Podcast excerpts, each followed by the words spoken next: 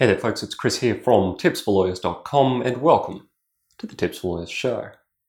Are you struggling to find a job as a lawyer? Have you done a law degree? Maybe you're admitted, but you just can't get a position. Then this episode is for you because I want you to stop trying to get a job.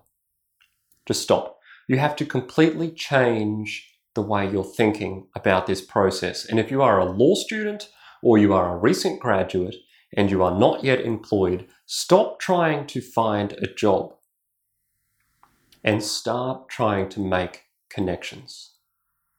By far and away, the strategy that I recommend over and over and over and over and over to young people who are struggling to get employment in the law is that they should be making connections. And so you need to reconceptualize what it is you're doing. Stop trying to find a job and start trying to make connections within the legal industry. Because it's those connections that are going to get you the job, but you're skipping the step. You're skipping the step. Every time I speak to a young lawyer who's not able to get a job, I say, Well, what have you done about it? And generally, the answers are all the same. They've got a CV prepared, they've gone and seen a recruiter who tells them the market's very bad and that they're going to struggle to find a job. The recruiter might put them up for a few positions in areas that they're not interested in or for jobs that they're not suitable for, they get knocked back. That's demoralizing and that impacts upon your self esteem. And so you don't interview very well and you feel sad and you drink too much wine and then you go to sleep and you do it all over again. Well, it doesn't have to be that way. What you need to start doing is making connections. Now, what is that going to look like for you as maybe a young lawyer or as a recent graduate or as a law student or whatever you are? That's going to look like a few different things. Firstly, it's going to look like industry events.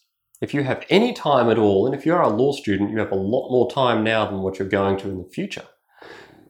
Go to industry events. There are many free events that are put on all over the place where lawyers go and you can introduce yourself. Start getting details. Get their names, get their firms. Introduce yourself. Be affable. Be gregarious. Do not ask them for a job immediately after shaking their hand. Just get to know them. Let them know that you're a law student, you're about to finish, what you're interested in, what your passions are, and get to know them as a human being. Now, that is step one. Be present in the legal industry. Go to events. You don't need to go to paid events, you can go to free events. Once you have done that, or as you are doing that, you can also be expanding your reach using LinkedIn. And I know I talk about LinkedIn a lot, but I talk about it because it is a powerful tool. If you want to get connected with people inside the industry, then LinkedIn is the tool to do it. Twitter is much harder because you're limited and not many people use it in some countries. Australia, it's not really that popular here. In America, it's a lot more popular, and that might be a good way to get in contact with people. But here, LinkedIn is the place to go. Join some groups and start connecting with people. Be present. Make sure you have a photo and take the LinkedIn challenge. If you don't know how to take a photo, it'll take you through that process. But get your profile photo up, exist, be present, and start connecting with people that way. And then if you happen to meet them as also at an industry function, you've got that double whammy. They already know at least a tiny bit about you. They might recognize your face. I've had people come up to me at functions and go, Hey, you're that LinkedIn guy. Now, that's a strange thing to be called because I'm not really that LinkedIn guy. I do talk about it a bit, but you get the idea. I was already known, I already had an opener in terms of the conversation. So start engaging with people in groups, leave comments, read articles, like things, be friendly, and make connections. Send connection requests to people who you've engaged with after they respond to you, or if you in some way think you're recognizable, send them a request saying, hey, such and such we're in the same group together, and I loved your article about the whatever with the thing. Would be great to connect on LinkedIn. If you personalize your connection requests in that way, you need have very little fear of being knocked back. It might still happen, and the worst case that will happen is that they'll click spam and you might have to take a few days break from LinkedIn if you do it too much. But the fact is you need to get out there and you need to make connections. So instead of trying to find a job, what I want you to do is spend the next week trying to make connections. This is a long game. Your legal career is a long game. And I know it's important to find a job, and I know it's stressful if you haven't been able to find one. And I know you need the money, and you need to pay rent, and you need to eat. But you need to flip this problem on its head and start looking at it from a different angle because those connections are what are going to get you a warm invitation. How does that work? You've made the connections, you've met the people, you've used LinkedIn or you've gone to industry functions, you've shaken some hands. Maybe you've used your university and the opportunities that it gives you. I know for a fact that some universities will give you opportunities for mentoring, for meeting people, for engaging with people in the legal industry, and I've done some of it myself. So use those opportunities to be connected with people in the legal industry. Once you have those opportunities, you have what is potentially a warm introduction. You can do this one of two ways. If you're brave enough, you can simply hit them up and say, hey, look, the fact is I'm looking for a job and I'm struggling to do it. Is there a possibility there's any positions going at your firm that you think you might be able to point me in the direction of? That takes a little bit more gumption, I admit, because if it hasn't been advertised, there may simply not be a position. But if you're desperate and you're polite and you're respectful and you don't give the impression that you are using these people because that's not what you're doing, you are building authentic connections and developing a relationship. So be cautious, but be brave and be bold, but be polite. The worst case here is that they will say, no, sorry, nothing's available at the moment, but I'll keep you in mind for the future. Most lawyers understand that people need jobs and they need employment, and they won't generally take offense if you say that. And just reply and say, look, I appreciate it. Thanks very much for your time. That's all you need to do.